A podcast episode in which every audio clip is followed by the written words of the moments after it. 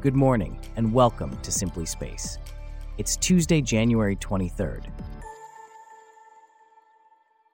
On today's show, a company intentionally explodes its expandable space station structure while NASA prepares to launch its IMAP probe in 2025 to capture interstellar dust. Plus, Sierra Space successfully executes its planned inflatable habitat explosion. This coverage and more, up next. I'm David, and you're listening to Simply Space.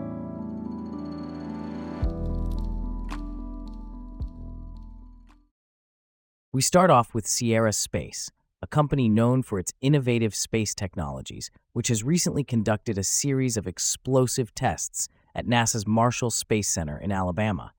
The company intentionally destroyed its first full scale prototype of a space station module as part of preparations for upcoming space missions expected as early as 2030. Here to delve deeper into this is our space correspondent for Simply Space.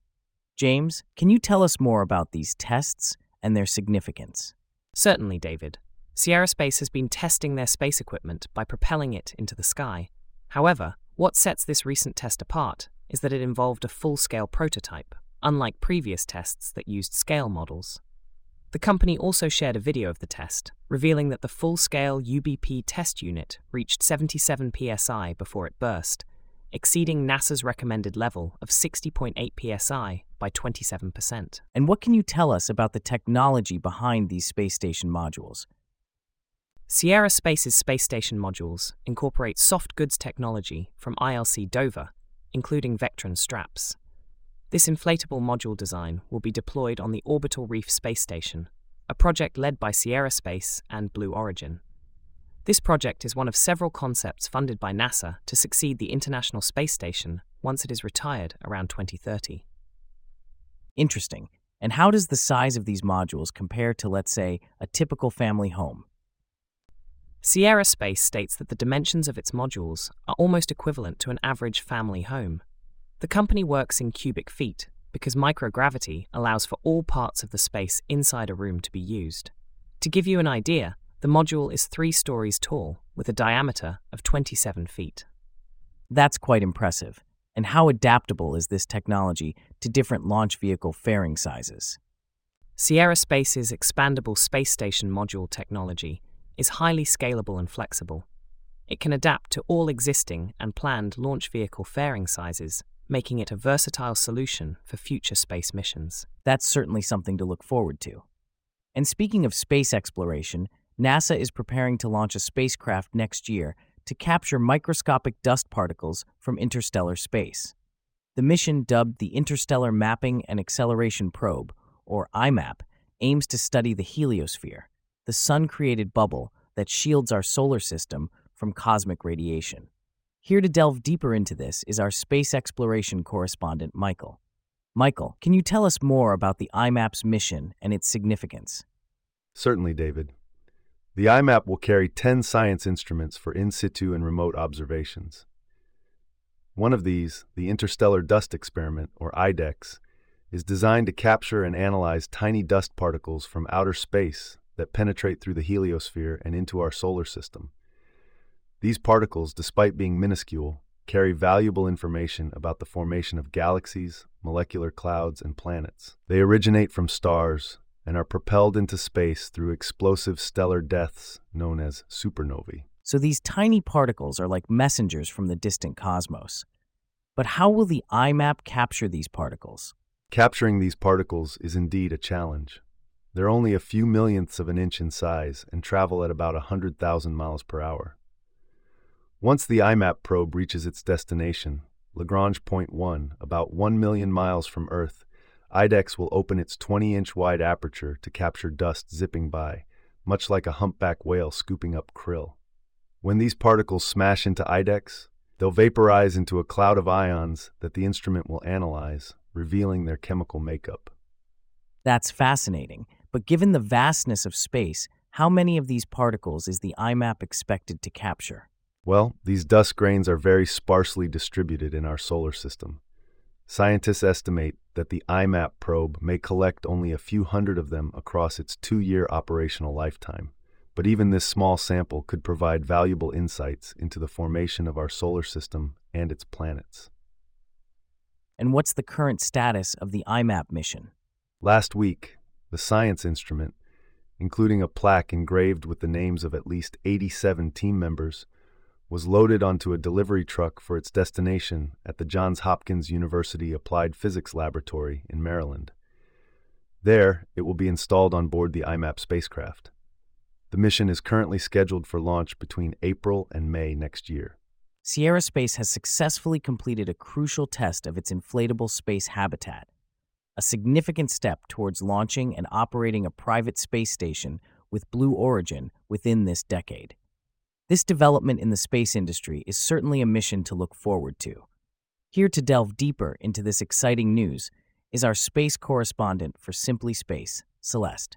Celeste, could you explain what this test involves? Certainly, David. As the name suggests, the ultimate burst pressure test involves inflating the unit until it bursts. In this case, the module was inflated to 77 psi before it burst, exceeding NASA's recommended safety level of 60.8 psi by 27%.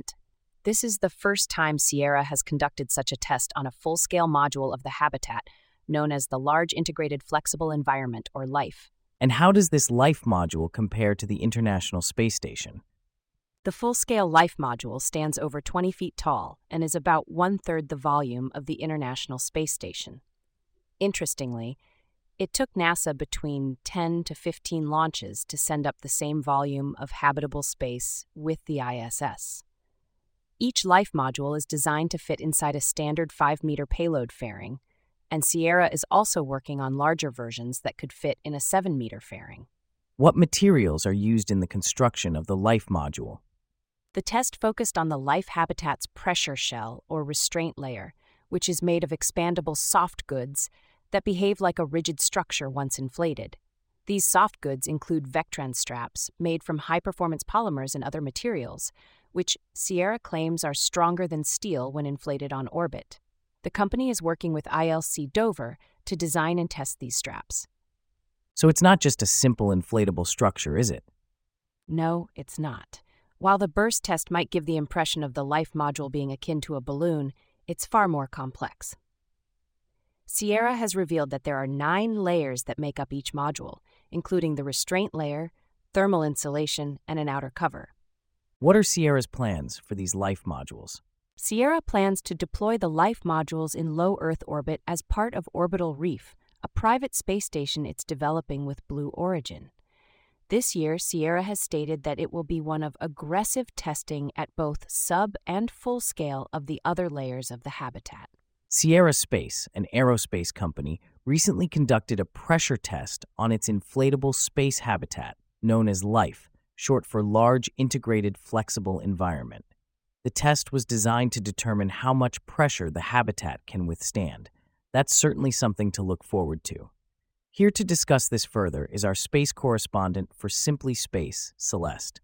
Celeste, can you tell us more about this test and the life habitat? Certainly, David. The life habitat is made up of soft goods, or woven fabrics, which act like a rigid structure once inflated. The test focused on life's pressure shell, designed to keep the habitat intact regardless of the pressure it experiences. This layer is composed of Vectran straps, the same material used for the Mars rovers and other high strength fabrics.